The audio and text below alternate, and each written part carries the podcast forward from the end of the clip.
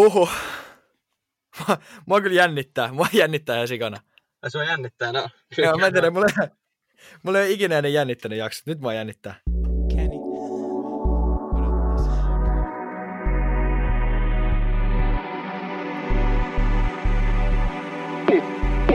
Pottikasti!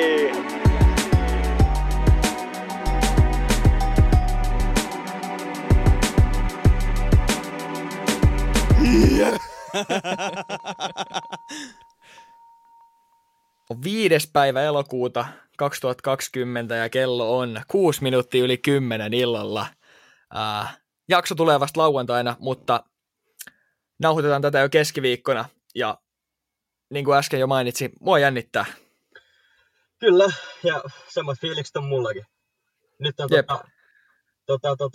Tästä tulee vielä semmoisia pieniä juttuja, mistä me ei nyt vielä puhuta. Selvii kyllä viikonlopun aikana, mutta ensimmäinen kerta mun elämässä, kun jotenkin jännittää asiat, mitä on oikeasti itse saanut aikaa. Jep. Hei muuten yksi juttu. Unohdin sanoa, että studiossa tällä kertaa Antti ja Samu Saaristo seikkailija. Kyllä. Ja Mikki on, ja etänä. Mikki on tämmöisessä stakeout-vartiossa. Mä istun autossa, joka ei ole päällä. Läppäri tuossa kojelaudalla, kuulokkeet päässä. Mulla on ihan vitu härry olo. Ja sitten kun tästä kävelee ihmisiä koko ajan ohi, niin ne varmaan luulee, että mä oon joku poliisistakeoutti tai joku mut. Sä hakkeroit jotain vifejä siellä. No siltä mä vähän näytän tällä hetkellä. Mut hei, mennään asiaan. Me ollaan monia jo kiusattu tällä asialla, ja mua on ärsyttänyt tosi paljon, että mä en ole voinut vielä niinku kertoa kaikkia juttuja tästä meidän projektista. Ja tämä on ollut mulle tosi vaikea aikaa, koska mun on vaikea niinku pitää tämmöisiä asioita, tällaisia innostavia asioita, tällaisia hienoja juttuja itsellään pelkästään. Mä haluaisin kertoa kaikille. Mutta vihdoin on tullut se aika. Eli tämä projekti, mistä me ollaan vähän aikaa tiisattu jo, ja minkä kanssa ollaan työskennelty about koko kesä, kevästä lähtien, on silloin ihan hieno nimi, eli Pottikasti Saaristorengastian hyvätekeväisyyshaaste. Yes. Ja tämä on siis 19.8.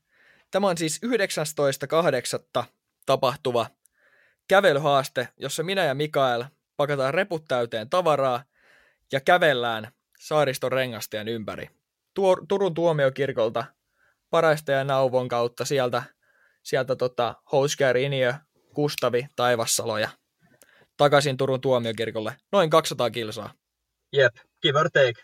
Muutama enemmän, muutama vähemmän, mutta mitä meidän tämänhetkinen reitti näytti, 210 olisi tällä hetkellä. 210. Ja se on jännä, koska se on joka kerta vähän vaihdellut se määrä, mitä se näyttää, niin kuin mistä sen kattoo. Pakko sanoa, mä siis pistin chatissa viestiä niiden työntekijöille, että paljon se nyt oikeasti on. Ja ne vastasivat, että se on 250 ja mä en sitä saanut sinne 250 millään, mutta en tiedä, voi olla yllättää.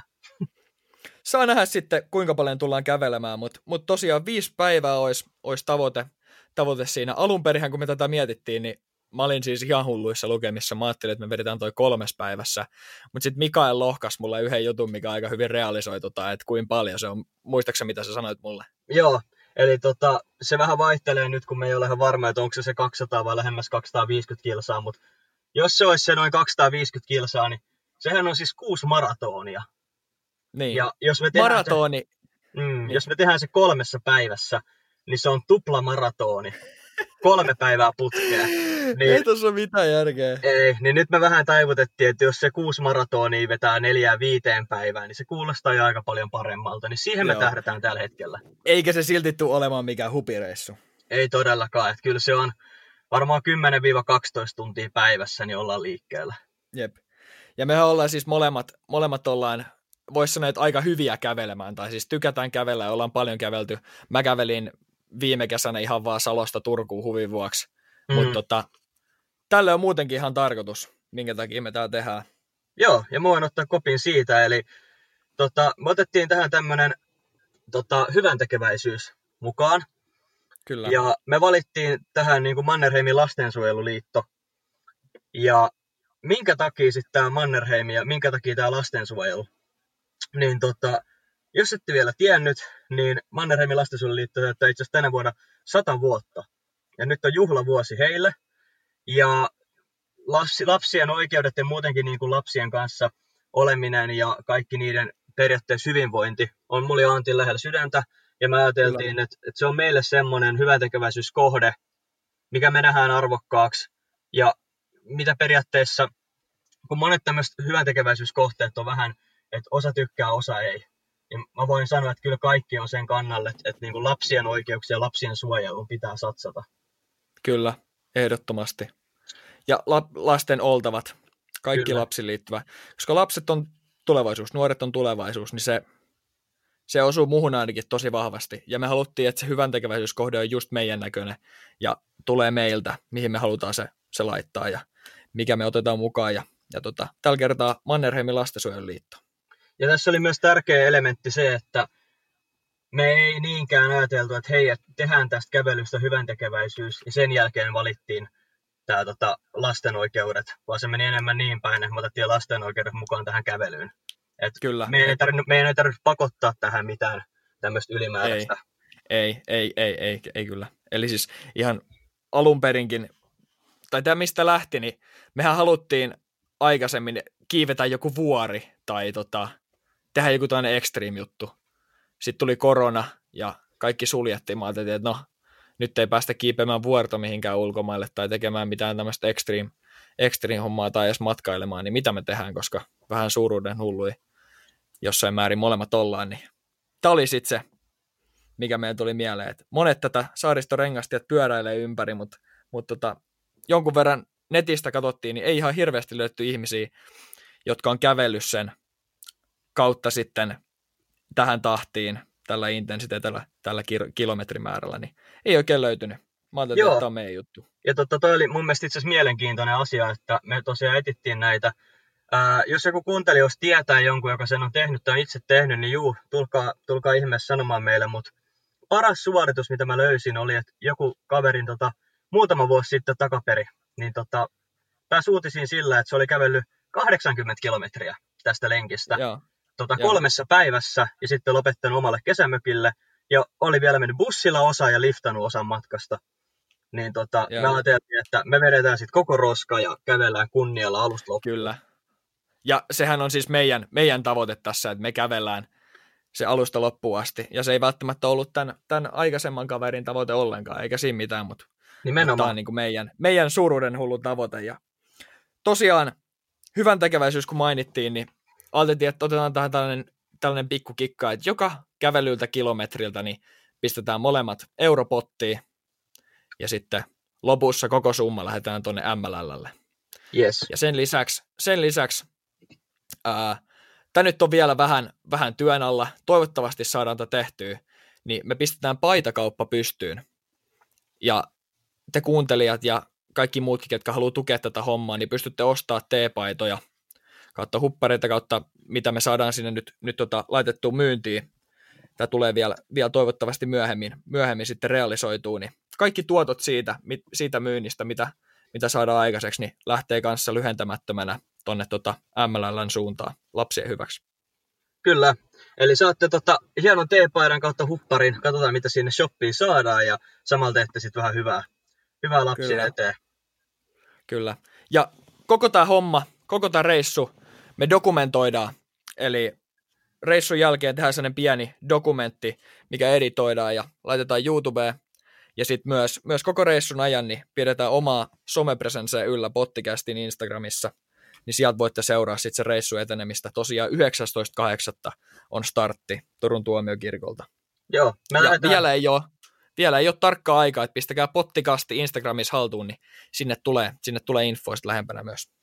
Yes. Me varmaan suunnin piirtein lähdetään joskus aamulla, ehkä 6-8 välillä sitä paikkeilla, niin me ilmoitellaan lähempänä, monelta lähtö on, ja jos haluat tulla todistamaan ja et usko, että lähdetään tekemään sitä, niin voit tulla paikan päälle sitten katsomaan.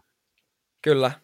Tämä on meille tosi iso juttu, ja toivottavasti haluat olla mukana tukemassa ja tsemppaamassa sillä tavalla, miten sä itse pystyt ja haluat, niin tämä on meille iso juttu ja toivottavasti toivottavasti saadaan tätä tehtyä, ja mä uskon, että me saadaan tätä tehtyä. Meillä on niin hyvä mentality tähän hommaan, ja me ei todellakaan luovuteta tai anneta periksi, jos ei ole aivan hätäpakko.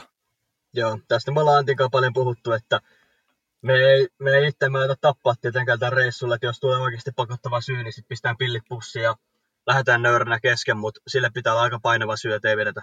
Kyllä. Että, annetaan kyllä kaikkemme. Todellakin.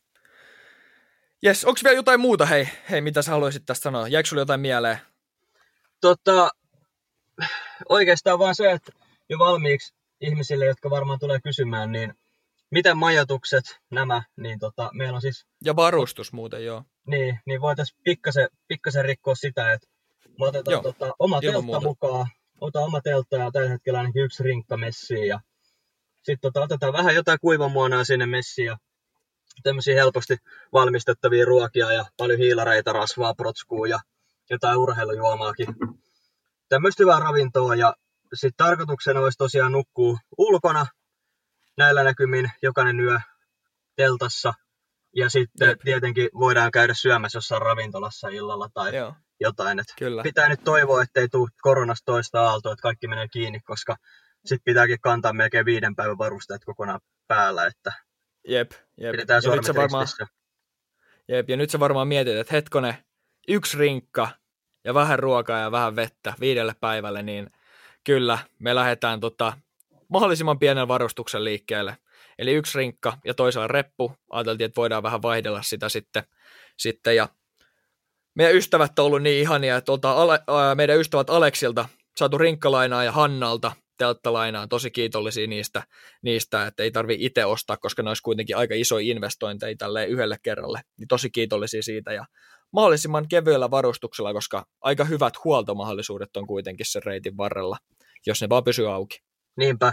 Ja hei, viimeinen asia vielä kaikille muille kuuntelijoille. Jos sulla on ylimääräisiä tämmöisiä matkalatureita, eli tämmöisiä powerbankkejä, niin hei, laita viestiä. Mieluusti otettaisiin lainaa niitä, koska meidän pitää saada puhelimia akkuun ja jos me otetaan paljon videoa ja tällaista sen matkan aikana, niin puhelimen lataus ei nyt onnistu keskellä metsää. Niin jos viite lainata kävelyn ajaksi, niin ollaan hyvin kiitollisia. Kyllä, laita viesti hei, jos susta tuntuu, että sä pystyt tekemään tälle. Yes. Enemmän info tulee sitten lähempää hei tätä kävelyä. Tässä on aika hyvä semmoinen kattava alkuinfo. Ja seuraa ihmeessä Pottikasti Instagramissa, @pottikasti, sieltä tulee kaikki infot, päivitykset ja muut. Pistä seurantaan, niin saat tietää, mitä tapahtuu. Ja jaa kavereille, kerro kaikille, jostain sun mielestä siisti juttu, että mitä me tehdään, niin saadaan levitetty sanaa ja muuta, niin se olisi tosi siistiä. Yes. Kiva, kun olette messissä. Kyllä. Se oli siitä. Paljastus on tullut. Kyllä. Niin, onpas vähän semmoinen kivi vierähtänyt sydämeltä tavallaan. Oh. Mut ja nyt se realisoituu. Niinpä. Nyt on pakko vetää. Ei ole enää perääntymistä. Ei. Mulla on tälle päivälle... Mä ajattelin, että mä otan vähän aiheesta vetovastuut tähän jaksoon. Ja, mulla on täällä muutamia aiheet valmiina, mutta ensimmäinen, joka liittyy vielä näihin lapsien oikeuksiin ja tämmöisiin, niin mä kuuntelin yhtä podcastia. Ja siinä yksi vieras sanoi näin, että jos lapsella on huonot oltavat kotona, tai sille tapahtuu hirveät asioita, ja sitä laiminlyödään sen oikeuksia, niin se ei ole sen lapsen syy. Et ei tietenkään ole. Mutta se on sen lapsen velvollisuus käsitellä ne asiat, mitä sillä on tapahtunut, ja ne vääryydet, että hän voisi saada joskus hyvän elämän ja olla sinut itsensä kanssa. Mä heitin tämän ilmoille sen takia, koska mä haluaisin vähän jotenkin sun mielipidettä tohon. Eli käytännössä, että jos sulle tapahtuu huonoja asioita, jotka ei johdu susta, niin sä et voi syyttää itteensä. Mutta tämä tyyppi sanoo, että se on sun velvollisuus itse hoitaa apua ja hoitaa sut kuntoon. Mitä mieltä sä oot tästä? Ja ylipäätään vanhempana. Ei välttämättä lapsena, mutta jos nämä demonit vaivaa sua vaikka esiteininä tai teininä tai aikuisena. Vuosien jälkeen. Niin. Ja sä huomaat, että sulle ei ole kaikki ok. niin se on käytännössä sun oma velvollisuus hoitaa niitä asioita. Miten mieltä sä oot tästä? No mä aloitan sillä, että jos lapsena sulla tapahtuu tämmöisiä traumoja ja muita jos on niin kuin lapsuudessa tapahtuu jotain tällaista traumaattista ja sä koet järkytystä ja muuta, esimerkiksi jotain perheväkivaltaa yömässä, niin lapsi näkee sen kuitenkin aina omana syynään. Mm. Koska lapsi katsoo kaiken niin kuin aina tosi minäkeskeisten silmälasien läpi. Niinpä. Niin se on vaikea asia ja mä tätä miettin, koska eihän lapsen kuuluisi kokea semmoisia asioita. Koska niinpä. Lapsi ei oikeasti ole syyllinen ollenkaan niihin. Ja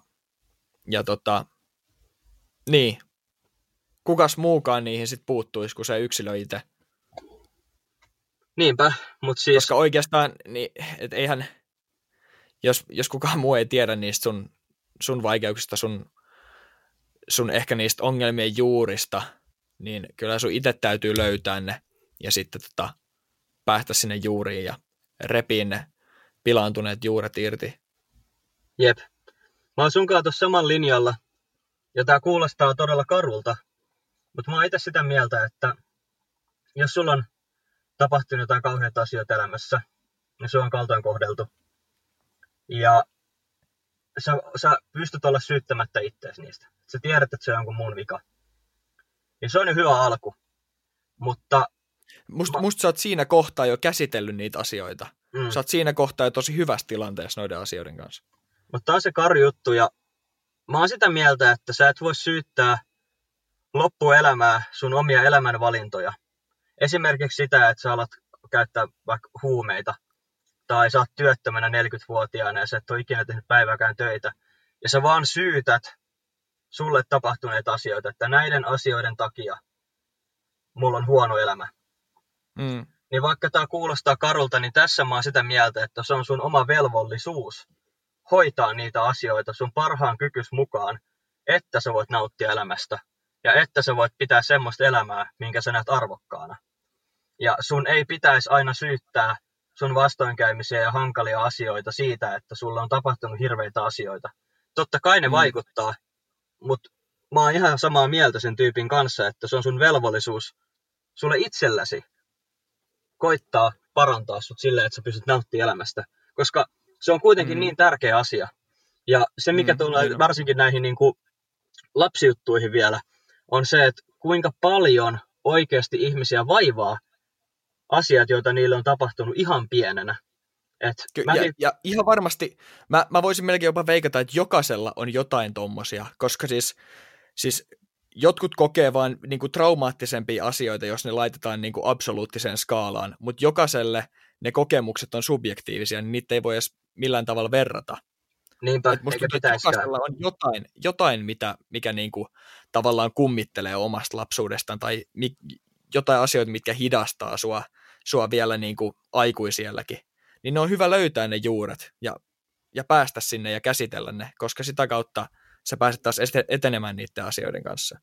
Ja mun mielestä koskaan ei ole liian myöhäistä aloittaa uudelleen. Ei, se on totta, että sä et voi aloittaa alusta. Se on ihan totta, mutta sä voit aloittaa uudelleen.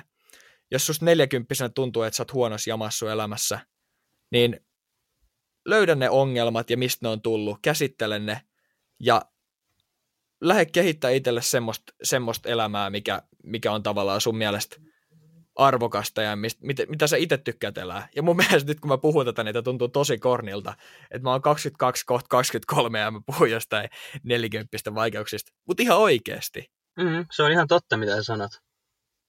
Ja varsinkin tuosta vertailusta, että se on huono tapa vertailla ihmisten kärsimyksiä. Että okei, että mulla on ollut vaikka hirveän vaikea lapsuus ja toinen on menettänyt läheisen, niin ei niitä voi vertailla.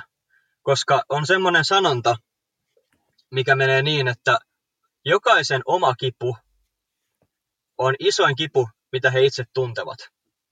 Eli käytännössä... Vaikka sulla menisi niin kuin suhteellisen hyvin elämässä, jos sulla on joku asia, mikä sua haittaa, niin totta kai se vaikuttaa juuri suhun. Ja jos ei sulla ole mitään isompia ongelmia, niin se voi olla tosi vaikeaa. Niin sen takia just toi, että se on helvetin tärkeää että koittaa käsitellä asioita ja noita ongelmia, vaikka se voi olla hankalaa. Tämä on vähän sama. Tämä nyt ei liity sellaiseen kipuun tai muuhun, mutta samantyylinen perspektiivitilanne, kun esimerkiksi mäkin ihmisenä ja monet ihmiset niin kuin miettii miljonäärejä tai ihmisiä biljonäärejä, joilla on ihan sikana rahaa ja muuta, niin miettii, että eikö noi ikinä ole tyytyväisiä siihen, että jos mulla olisi 10 miljoonaa, niin mä lopettaisin työt ja mä olisin onnellinen, mä olisin niin kuin iloinen siinä ja mä tarvitsin mitään enempää. Mm. Mutta kun se ihminen on niin kuin, ei se ole yhtäkkiä vaan saanut välttämättä sitä 10 miljoonaa tai 100 miljoonaa, mikä silloin, vaan sen perspektiivi on siinä, että se on työllä tehnyt ne rahat ja sen suunta on siltikin vielä ylöspäin. Niin niinpä.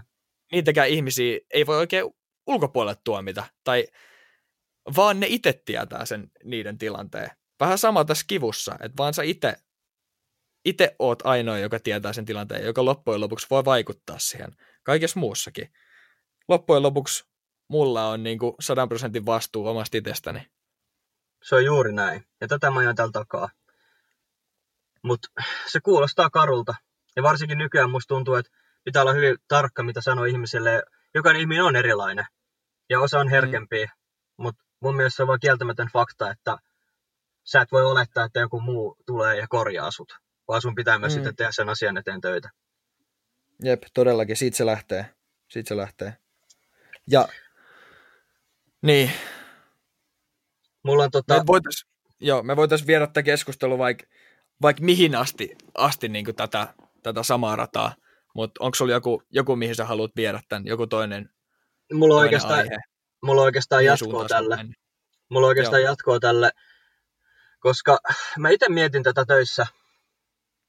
Mä olin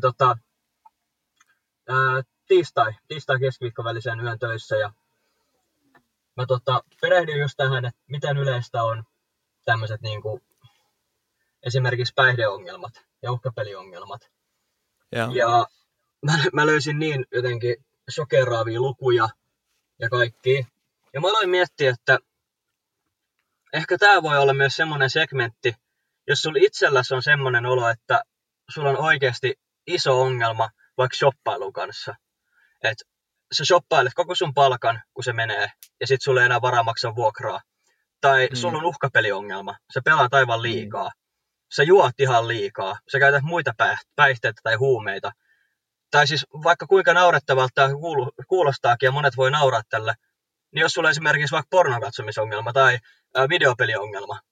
Niin. Siinä vaiheessa, kun sulla on joku tämmöinen pakkomielle johonkin asiaan, että se ei ole tervettä, niin ihan joku videopelien pelaaminenkin, että sä pelaat vaikka 16 tuntia päivässä niitä, niin pitkällä juoksulla se voi olla todella haitallista sulle ja se voi oikeasti viedä sun koko elämän.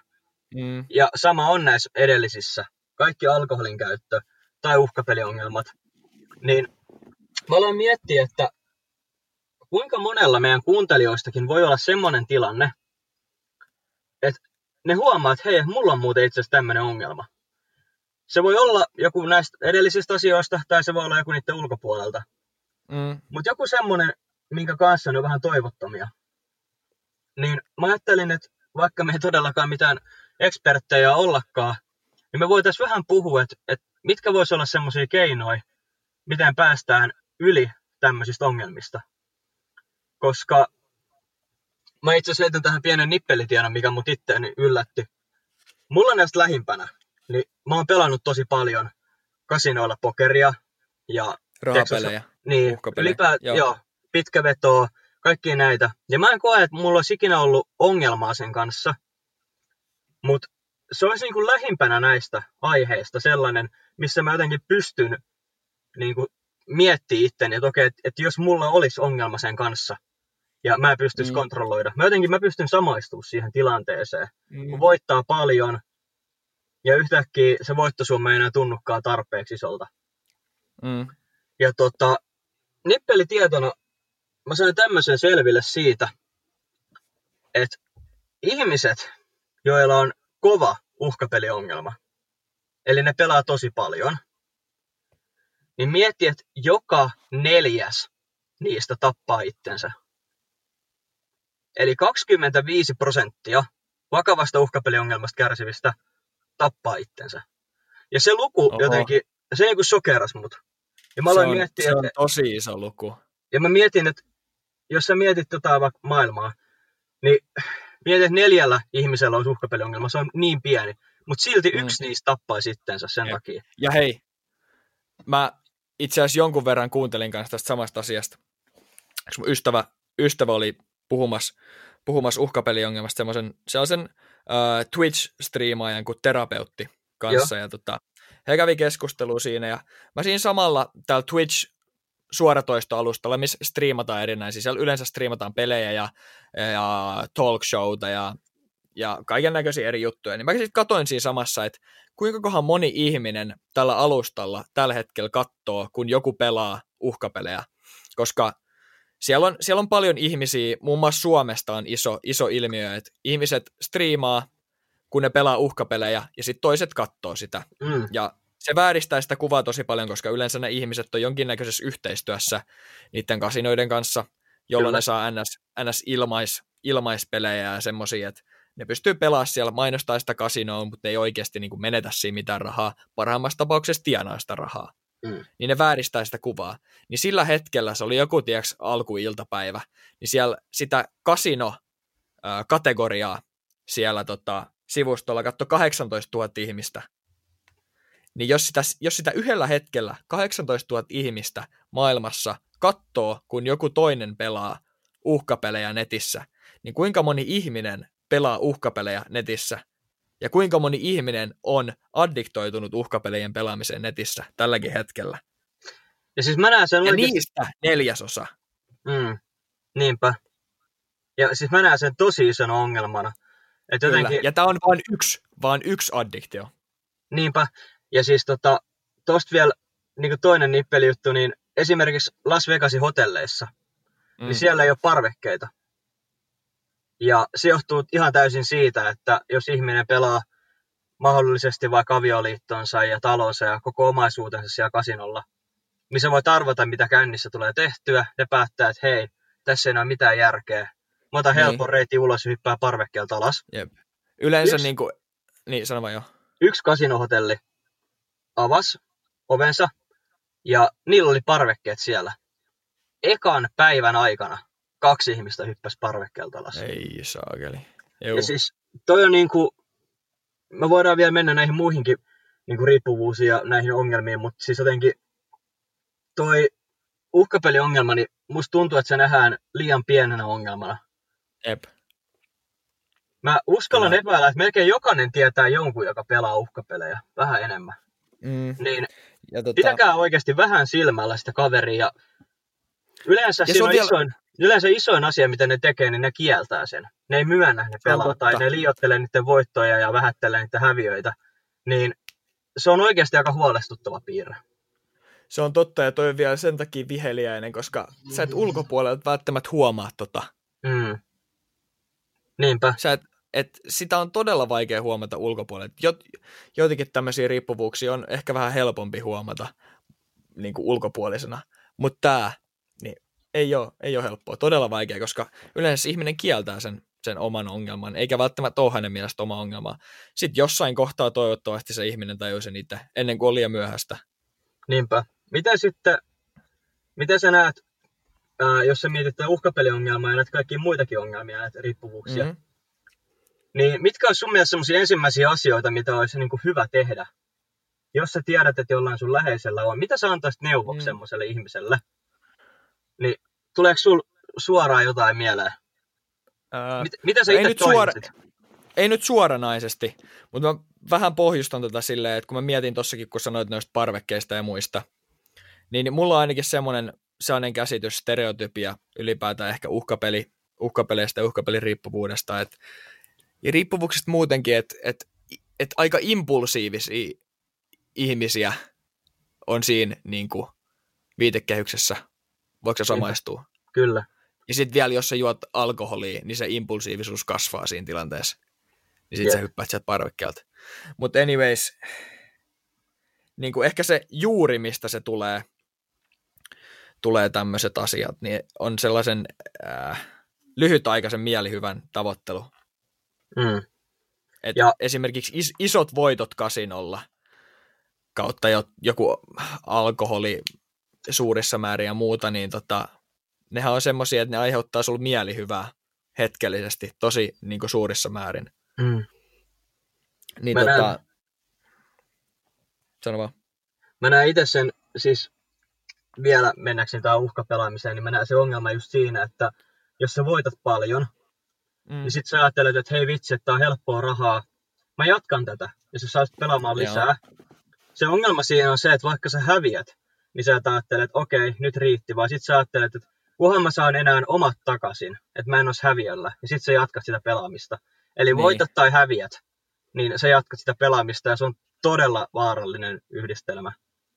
Joo, ja kun se on ihan siis, ne ei ole niinku mitenkään hutaisten, tiiäks, koodattu ne pelit, vaan se on ihan niinku todella huolellisesti rakennettu se, miten esimerkiksi nettikasinot toimii silleen, että ne kusettaa sulta rahat pois. Niinpä. Ja ne on todella tehokkaita siinä. On. Ja se varjopuoli, mikä siinä on, niin se luo ihmiset, tai se pistää ihmiset tosi huonoon tilanteeseen. Jep. Mä itse mietin tähän aiheeseen liittyen, niin kuin, että mitkä on mun mielestä sellaisia tärkeitä asioita, mitä sä voit tehdä, jos sulla itselläsi on ongelma tai sä tiedät jonkun, jolla on joku päihdeongelma tai vastaava. Esimerkiksi vaikka uhkapeliongelma. Mm. Niin ensimmäinen asia on aina tietenkin tarjota apua ja pyytää apua. Mm. Ja yleensä siinä käy niin, että jos sä tarjot apua jollekin, joka ei vielä itse ole hyväksynyt, että se on ongelma, niin se raivostuu siitä. Ja mun mielestä se on hyvä merkki. Niin on. Mun mielestä se on ihan ok.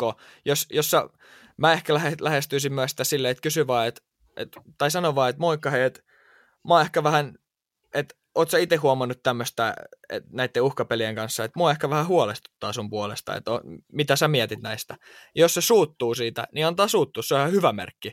Ja nämä sanat on niinku ihan melkein suoraan kopioitu terapeutti Villeltä, joka siis Twitchissä nimellä terapeutti tekee tämmöistä mielenterveystyötä. Joo, ja tämä mun mielestä sama menee myös esimerkiksi alkoholin käyttöön. Mm. Mä oon kanssa itse törmännyt siihen, että tuossa viime talvella oli paljon opiskelijabileitä ja tuli otettua kippoa aika paljon. Niin monet kaverit tuli sitten sanoa, että hei Mikael, että niinku, nyt on vaan keskiviikko, mä tiedän, että me ollaan pelaamassa bilistä, mutta tarviiko se niinku toisen oluen? Mm. Ja siihen aikaan mä jotenkin ajattelin silleen, että niinku, onpa ärsyttävää, että ihmiset jotenkin valvoo sitä, että otais mä 2 kaljaa keskiviikkona, kun me ollaan pelaa kavereiden kanssa bilistä. Mutta sitten aikaa meni ja mä aloin ymmärtää niitä, että ne halus vaan tsekkaa, että onhan sulla kaikki niinku ok. Mm. Ja mä aloin myös miettiä sitä mun omaa suhtautumista, että minkä takia mä jotenkin itse ärsyynyin siitä. Niin ehkä se oli jonkin näköinen semmoinen merkki, että hei, että nyt varmaan oikeasti kannattaisi ottaa iisimmin. Totta kai aina voi olla ihmisiä, jotka ei vaikka itse juo ollenkaan. Niin, jos joku ottaa yhden oluen, niin ne voi heti vaikka, ei yleensä, mutta joskus voi vaikka tuomita, että hei, että minkä takia syöt alkoholia, että se on pahaksi sulle. Mutta mä tarkoitan sellaista, että kun sun hyvät kaverit tulee sanoa, että hei, että syöt viime viikonloppuna ja nyt syöt taas ja ensi viikonloppunakin on ne bileet, mihin sä oot menossa, niin mä vaan haluan tsekkaa, että sulla on kaikki ok. Joo. Niin, se on mun mielestä tärkeää. Niin, se on ehkä se ensimmäinen niin kuin, asia, mitä mä mietin tuossa, että pyydä apua ja tarjoa apua. Ja toi reaktio, tai siis ensinnäkin sä oot tosi rohkea, kun sä puhut näistä. Mun mielestä on tosi hienoa, että sä puhut näistä asioista, niin kuin sun omista kokemuksista tämmöisistä. Ja toi on ehkä se reaktio, mitä just semmoisella tuollaisella niin kuin tsekkaamisella toivotaan, tai mitä se parhaimmassa tapauksessa tuottaa, kun sä välität toisesta. Sä kysyt, että onko kaikki ok, mä vähän niin kuin mietin tätä hommaa. Niin sitten toinen pikkuhiljaa tajuu sen itse, että hei, että ehkä tässä on jotain. Ja sitä kautta pääsee siihen, niin kuin saa niskalenkkiotteen siitä omasta tilanteestaan. Nimenomaan. Ei se koskaan tunnu hyvältä, jos kaveri tulee kysymään, että hei, että onko se nyt kaikki hyvin, että toi sun käyttäytyminen ei jotenkin vaikuta semmoiselta normilta ja tälleen, niin eihän se koskaan tunnu hyvältä. Mm. Mutta se on tärkeää miettiä, että mitä ne tarkoittaa sillä. Ja sitten oikeastaan itse miettiä, että hei, että onkohan mulla kaikki ihan hyvin. Että voikohan tähän olla jotain perää, minkä takia joku tulee sanoa mulle näin. Mm. Ja yleensä siinä on. Ja kaikki, niin. Kyllähän niin kuin, jos sun sanotaan jotain tuommoista, niin kyllähän sitä ihmisenä miettii sitä sen jälkeen ja ajattelee, että jatkoinen mikä tässä on. Niinpä. Niin se on tosi tärkeää. Sitten toinen NS-helppo steppi vielä, ei se välttämättä ole ikinä helppoa, mutta yksi tämmöinen, mitä voi tehdä, niin kaikkiin näihin riippuvuuksiin löytyy joku ryhmä. Niitä on niin kuin alkoholin käyttöön ja huumeisiin. Niitä on oikeasti pornokatsomiseen ja videopeleihin, uhkapelaamiseen. Niihin on niin kuin ihan kaikkeen, mihin sä voit kuvitella, niin niihin on ryhmiä. Sä et ole yksin niiden sun riippuvuuksien kanssa. Just nimenomaan, kukaan ei ole noiden kanssa yksin. Niin toinen tämmöinen neuvo on se, että käy siellä ryhmässä. Käy keskustelemaan ja kato millaista se on, koska se tuntuu todella hyvä, tai siis mä voin vaan kuvitella, mutta mä voisin sanoa, että se tuntuu todella hyvältä huomata se, että hei, mä en ole yksin tämän mun ongelman kanssa, täällä on muita, siellä saattaa olla jotain vanhoja konkareita, jotka on selättänyt sen ongelman, ne kertoo siitä, kun niillä on ollut hankalaa, ja sit sä näet, että hei, nämä on muuttanut niiden elämän, nämä on selvinnyt tästä asiasta, ehkä mullakin on joku toivo. Joo. On... Ehkä nykyään mietitään kanssa, että niinku pitäisi itse selvittää kaikki ongelmat. Niinpä. Se ei todellakaan aina ole se helpointia. Niinpä. Helpointahan on löytää joku NS-mentori siihen sun tilanteeseen, ihan mikä tahansa tilanne. Parasta olisi, jos sulla olisi jokaisella elämän alueella olisi joku mentori. Ei edes virallinen mentori, mutta jotain, ketä sä katot ylöspäin, jotain, keneltä sä saat vinkkiä. Niin niinpä. Se on helpompaa, ettei sun niinku, jokaista asiaa tarvii selvittää itse ja keksiä pyörää uudestaan. Niinpä. Ja sitten jos joku käy siellä ryhmässä ja toteaa, että ei ole mun juttu, niin fine. Niin, sä et hävisi mitään. Mm. Se on mun toinen vinkki. Ja kolmas, minkä takia mä sanoin, että ryhmään hakeutuminen olisi ns. Helppo steppi, vaikka se ei ole. Niin tää kolmas on mun mielestä hankala. Mutta se olisi löytää syy sille sun riippuvuudelle tai ongelmalle. Jep. Ja mitä mä sanoin tuossa ehkä vähän aikaisemmin, mitä mä oon ajatellut, että näiden juttujen syynä usein on se hetkellisen mielihyvän hakeminen. Niinpä. Koska,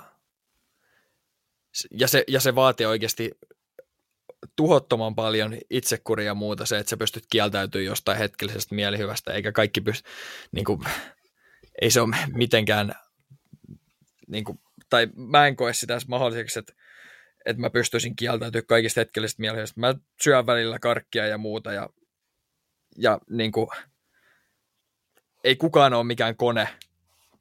Niinpä. Missään asiassa. Mutta se, että pystyisi tunnistaa sen, milloin hakee vaan sitä hetkellistä mielihyvää, ja sitten ottaa iisisti sen tilanteen kanssa, että tämä ei ole nyt ehkä se fiksuin muuvi. Nyt tulee tämmöinen tuulesta temmastu elämän niin kuin tämmöinen älynväläys. Mä aloin miettiä sitä, että riippuvuus ei ole ongelma, jos sen seurauksena sulla ei tule huonoja hetkiä. Mm. Eli jos sä mietit vaikka alkoholin käyttöä, niin jos sä voit käyttää alkoholia vaikka joka päivä ja olla ihan tuiterissa, mutta siitä ei seuraa sulle tai sun läheisille tai pahimmassa tapauksessa sun lapsille mitään haittaa, niin eihän se ole ongelma. Tai sama asia, että sä voit pelaa nettikasinolla vaikka 24 tuntia päivässä. Mutta jos ei siitä tule mitään huonoa, niin silloin se ei ole ongelma. Mm. Ja yleensä se onkin näissä, että kun sulla on joku riippuvuus tai tämmöinen, niin yleensä se menee, että jos sä vaikka pelaat 20 tuntia päivässä, sä nukut aivan liian vähän, sä syöt huonosti, niin jossain vaiheessa alkaa heijastua sun sosiaaliseen elämään, ehkä sun työkykyyn, sä et enää käy töissä, sulta alkaa tulla rahaongelmia. Siinä vaiheessa sulla tulee ongelmia. Mm. Ja siinä vaiheessa se riippuvuus on ongelma ja sun pitäisi hoitaa sitä. Ja kun sä et alussa huomaa niitä ongelmia, koska siinä alussa niitä ongelmia ei ole vielä. Nimenomaan. Ja sitten kun niitä ongelmia alkaa tulee, niin sä oot tehnyt sitä hommaa jo sen verran, että sä oot tosi sokea sille tilanteelle. Näinpä. Ja kun ne kehittyy pikkuhiljaa, niin niitä ei näe. Niinpä. Mutta mulla on vielä loppuun semmoinen ehkä vähän kevyempi aihe, mutta mä ajattelin, että tämä voisi olla hyvä asia käsitellä tässä, koska se on tosi vaikea huomata, että jos joillain on jotain tämmöisiä ongelmia. Ja voi olla, että jotkut meidän kuuntelijoista nyt alkoi miettiä, että hei vitsi, että mä kyllä juon vähän liikaa alkoholia, että mä en viime viikolla pystynyt käymään töissä tai jotain. Niin miettikää näitä asioita, mistä me puhuttiin. Ja myös tärkeä asia on se, että kukaan ei syyllistä sua siitä. Ei. Ja mä voin luvata, että joka ikinen, joka sua rakastaa, niin ne haluaa sun parasta. Kyllä. Se, että sä hakeudut apuun tai sä alat hoitaa näitä asioita tai mietit, mistä tämä ylipäätään johtuu ja alat käsittelemään niitä, niin sitten ei mitään muuta kuin plussaa sulle ja sun läheisille. Ja ulkopuolisena, jos huomaat jotain tämmöistä, niin kande olla skarppina ja tarjoa sitä apua ihan vilpittömästi. Ei mitenkään syyllistävästi, että hei, sulla on ongelma, hankin hoitoa, vaan vilpittömästi silleen, miten se omalta tuntuu siinä tilanteessa. Niinpä. Se on kaikkein parasta. Mulla on viimeisenä aiheena, mulla on otsasuoni pullistunut, mä oon halunnut puhua pitkään ydinpommeista ja kaikista tämmöisistä tieteellisistä jutuista. Ja nyt kun me avaudutaan ja niin ollaan rehellisiä, niin me yritettiin tuossa muutamia jaksoja sitten, niin mä ajattelin, että mä otan aiheeksi ydinpommit ylipäätään. Joo. Ja se ei tuntunut luontevalta. Musta tuntuu jotenkin siltä, että kuuntelijat ei välttämättä ole kauhean kiinnostuneet niistä. Niin mä löysin vähän lisää infoa niistä ja mä ajattelin, että mä teen ehkä semmoisen vähän kompaktimman osion siitä, että miten ylipäätään niin kun ydinpommit on vaikuttanut meihin negatiivisesti ja myös positiivisesti. Joo, ja okay. Tämä kaikki alkoi siitä, kun mä sain kuulla sen perustelun, että minkä takia tiedemiehet voi melkein varmuudella sanoa, että hei, me tiedetään, miten puu on syntynyt. Ja mä ajattelin, että okei, että mä olen täällä maapallolla, me nähdään toi kirkas kuu joka yö tuolla taivaalla. Mistä helvetistä se on tullut? Se, mikä mut tähän niin otti koukkuun, oli vielä se, että se syy löydettiin ydinpommien takia. Ja sit mä olin koukussa. Mä olin, että miten nämä kaksi asiaa voi liittyä toisiinsa. Eikö muuten nyt ole joku ns. Ydinpommien juhlavuosi? Eikö sitten ole joku 75 vuotta, kun se ensimmäinen Trinity-pommi? Kyllä. Räjäytettiin, joo. Ihan loistavaa, että sanot vielä ton termin, koska tämä seuraava juttu liittyy täydellisesti siihen. Ai että. Eli just tässä paikassa, missä Antti äsken mainitsi, niin Jenkeissä 1945 räjäytettiin kesäkuussa maailman ensimmäinen ydinpommi. Ja ne väsäs sitä ydinpommia ja ne vähän niin kuin vitsillään heitti siitä semmoista pientä bettiä, että kuinka kohan paljon niin kuin tämä räjähdys vastaa dynamiitteja. Että onkohan se vaikka 2000 kiloa dynamiittia tai 20 tonnia dynamiittia tai 100 000 tonnia dynamiittia. Ja yksi niistä tiedemiehistä heitti vitsillä, että se on varmaan niin vahva, että se repii meidän ilmakehän reiät. Tälleen ja no, mitä kaverit tekee, kun ei tiedä yhtään sen räjähdyksen vahvuutta, niin me räjäytetään se. Ei paras mahdollinen idea. Kyllä, ei muuta kuin pum, pommi räjähtää. Ja sen seurauksena... Pum oli aika niinku kyllä. Hyvä semmoinen kuvailma siitä ydinpommista. Sen seurauksena tää oliko se Trinidad vai mikä se oli se paikka? Trinity, missä... eikö se ole Trinitin autiomaalla? Joo, Trinitin autiomaalla niin räjähti tää ensimmäinen ydinpommi. Ja se on ainoa paikka tällä hetkellä maailmassa, mistä löytyy semmoista ainetta kuin trinitiitti. Sitä ei löydy mistään muualta, ja se on tämän ydinpommin räjähdyksen seurauksena. Eli se, mitä tapahtui, se pommi räjähti, tulee sienipilvi. Niin se hiekka sieltä aavikolta, niin se nousee ylöspäin, sinne räjähdyksen sisään. Joo. Ja se lämpötila, mikä siinä räjähdyksessä on kuumempi kuin aurinko.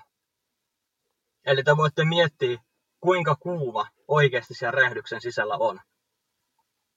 Se, mitä tämä kuumuus tekee tälle hiekalle, niin se muuttaa sen lasiksi.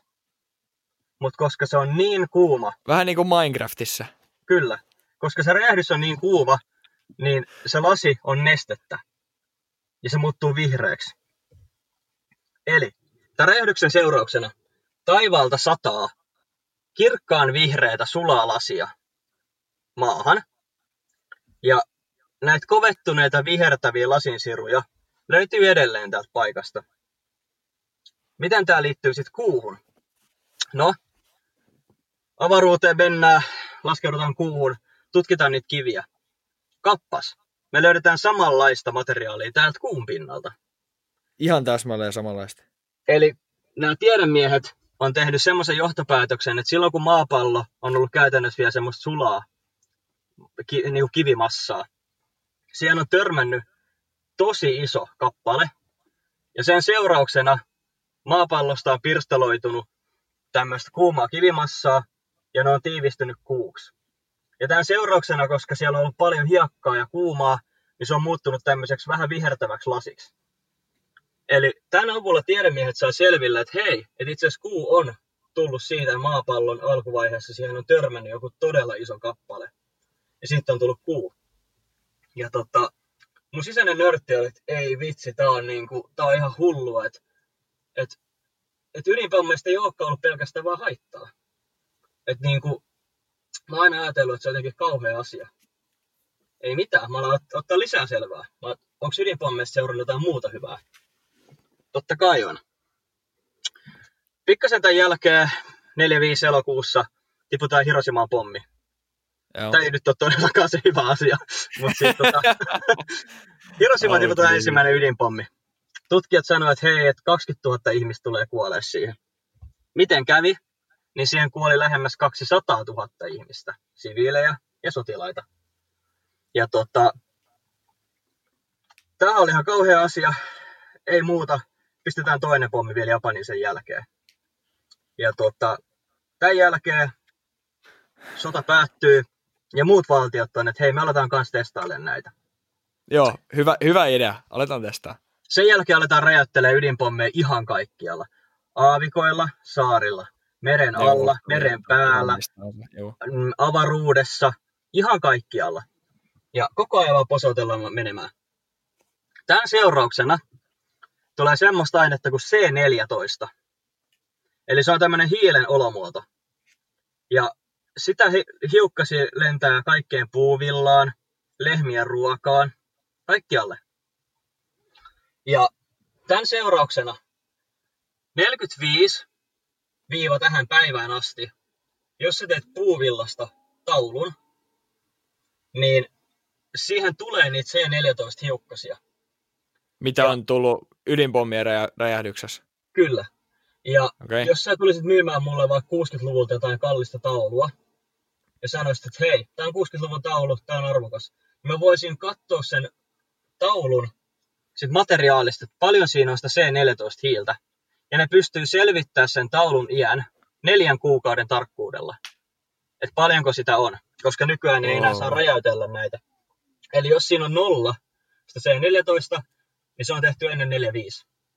Jos siinä on todella vähän sitä, niin se tarkoittaa, että se on ihan ehkä 1-2 vanha. Koska sitä on edelleen puuvillassa, meidän jopa ruokavaliossa. Lehmät syö sitä, me tehdään sitten pihvi, me syödään sitä. Meidän elimistössäkin on sitä. Ja tämä kaikki on tullut ydinpommien räjäyttelystä. Joten näiden pommien takia me pystytään määrittelemään taulun ikä. Ja sitä on ihan maailmanlaajuisessa mittakaavassa kaikkialla, sitä C14. Kyllä. Ollaanko me räjäytelty niin paljon ydinpommeja? Kyllä. Sitten mä olin, että ei helvetti, että tämä ei voi mennä enää diipimmäksi. Kyllä voi. Koska me syödään näitä kasviksia ja näitä eläintuotteita, ja me saadaan itseämme sitä C14, niin tutkijat on pystynyt määrittelemään, kuinka kauan esimerkiksi yksi rasvasolu elää. Ja sä pystyt mittaamaan ihmisen solusta sen C14-pitoisuuden. Ja sä pystyt siitä katsomaan, että yksi solu elää noin 10 vuotta, rasvasolu. Ja sitten mä olen miettinyt, että me ollaan räjäytelty näitä pommeja ympäri maailmaa, ja ne edelleen näkyy meidän solujen sisällä, ne C14-hiukkaset. Ikävä kyllä, me tehtiin kielto maailmanlaajuisesti, että näitä pommeja ei saa enää räjäytellä. Eli tämä aikaikkuna alkaa pikkuhiljaa sulkeutua. C14 ei enää ole paljon. Ja sanotaan 10-20 vuoden päästä se on käytännössä hävinnyt kokonaan. Eli me ei enää pystytä mittaamaan tulevaisuudessa 100 vuosien päästä taulujen ikää sillä, tai me ei pystytä esimerkiksi katsoa solujen ikää, koska me ei enää löydetä sitä hiukkasta. Mutta mä aloin miettiä, että tämä on ihan käsittämätöntä, miten paljon niin kuin me ollaan tieteen mielessä löydetty myös hyvää ydinpommeista. Ja samaan aikaan sä mietit näitä niin kuin plussajuttuja, niin sä mietit, että jos niitä oikeasti, kun niitä on todella paljon maailmassa, niin mitä jos niitä alettaisiin vaan niin kuin käyttää sodassa?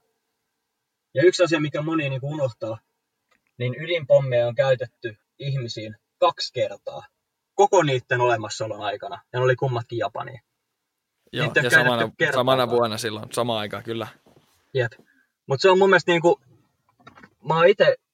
mun mielestä on niin mieletön konsepti ylipäätään. Että miten niin kuin ydinpommeista, kuinka voimakkaita ne on, miten paljon haittaa niistä on tullut, miten paljon hyvää me ollaan löydetty niiden käytöstä. Ja jotkut oikeasti ihan käsittämättömän fiksui ja viisaita, kun ne pystyy löytämään tuommoisia linkkejä vaan johonkin C14 ja muuhun tämmöiseen. Niinpä. Toi on oikeasti niin kuin tajunnan räjäyttävää juttua. Ja vitsi, me ollaan räjäytetty paljon ydinpommeja. Älä. Viimeinen asia, mä tiedän, että timeline alkaa tulla vastaan, mutta mun on pakko vielä viimeisenä, että okei Mikael, nykyään on laitonta, sä et enää saa räjäyttää ydinpommeja. Maapallo on aika iso. Miten sitä valvotaan? Tämä oli mulla aivan uutta tietoa.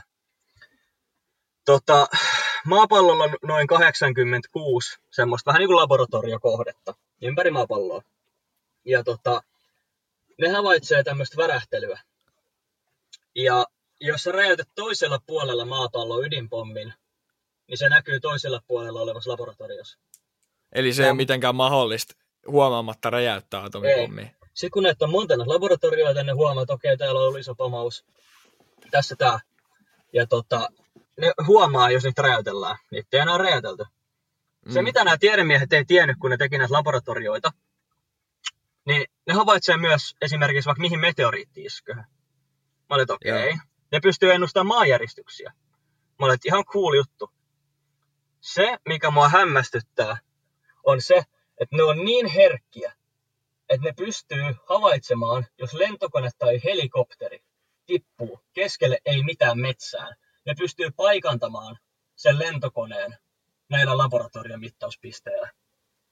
Ja ne on niin herkkiä, että ne pystyy jopa seuraamaan esimerkiksi vaikka sinivalaita, että missä ne liikkuu, koska ne kommunikoi veden alla. Niin se värähtely näkyy näissä laboratorioissa. Ja siis tämä on niin kuin mun mielestä ihan käsittämätöntä, että sä voit mennä jonnekin Nepaliin lentokoneella ja tippuu. Ja 86 laboratorio maailmassa on, että hei, nyt tuli joku pamaus. Katsotaan sitä juttu. Ja nyt on, että okei, täällä on lentokone. Siis, ja miten voisin, miten teknologia on mahdollista? Mä voisin puhua näistä tuntikausia, mutta siis tää yllätti mut. Ja jos tää aihe kiinnostaa sua, niin Netflixissä on nyt uusi sarja. Ja se olisi varmaan hyvä muistaa se nimi. Mä voidaan linkkaa se tähän jakson julkaisuun. Joo. Mä katsoin sitä toissapäivänä. Siinä on 6 jaksoa. Siellä on ihmisten ulosteista. Siellä on erilaisista matematiikasta. Sitten siellä on ydinpommeista oma jakso. Niin tässä jaksossa käsittelen kaikki asioita ja paljon muuta. Jos kiinnostuu, niin käy kattoo. Mun mielestä ihan tajunnan rajoittava asia. Ihan varmaan jutellaan näistä uudestaan. Kyllä. Oikeasti. Ihan sikamielenkiintoista. Mä just googlasin, niin maailmassa on tälläkin hetkellä vielä 13 400 niin kuin ydinkärkeä piilossa tuolla jossain siiloissa. Jos sä mietit, että 2 niistä on räjäytetty sodan aikana, niin ei hyvä heilu. Niitä on vielä jossain.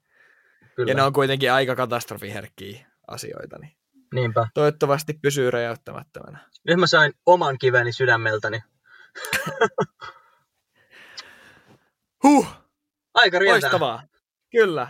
Hei, hieno setti taas. Kiitti, kun olet kuunnellut. Ja loistavaa. Toivottavasti olet meidän messissä jatkossakin. Ja jakakaa meidän julkaisuja. Me aiotaan postaa tuosta kävelystä lisää infoa. Ja meillä on itse asiassa tulossa semmoinen pieni ylläri kaikille, joka varmaan saattaa, niinkin sanotusti yllättää aika monia tähän kävelyyn liittyen. Me pidetään teidät tiedoitettuna tästä aiheesta ja jakakaa sitten näitä meidän postauksia. Meillä on kuitenkin tarkoituksen tässä kerran rahaa hyvään tarkoitukseen, niin jakakaa tätä ja jos kiinnostaa paita, niin me ilmoitellaan sitten, kun saadaan kauppa pystyyn. Kyllä. Ja hei, jos teillä on jotain superideoita tai kritiikkiä tai kommentoitavaa, kysyttävää, niin laittakaa ilman muuta lankoja pitkin tulemaan. Hienoa kuulla aina, mitä teillä on sanottavaa ja muuta, niin loistavaa. Joo, me kiitetään. Kyllä, eiköhän se ole kuulemiin. Yes, Pottikasti pois. Jakso 37, Pottikasti. Out.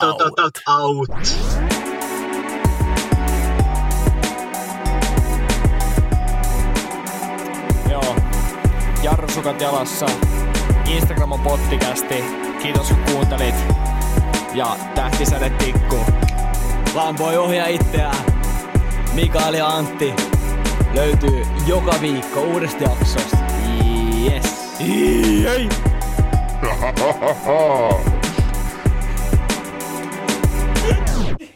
Oli niin paskaa.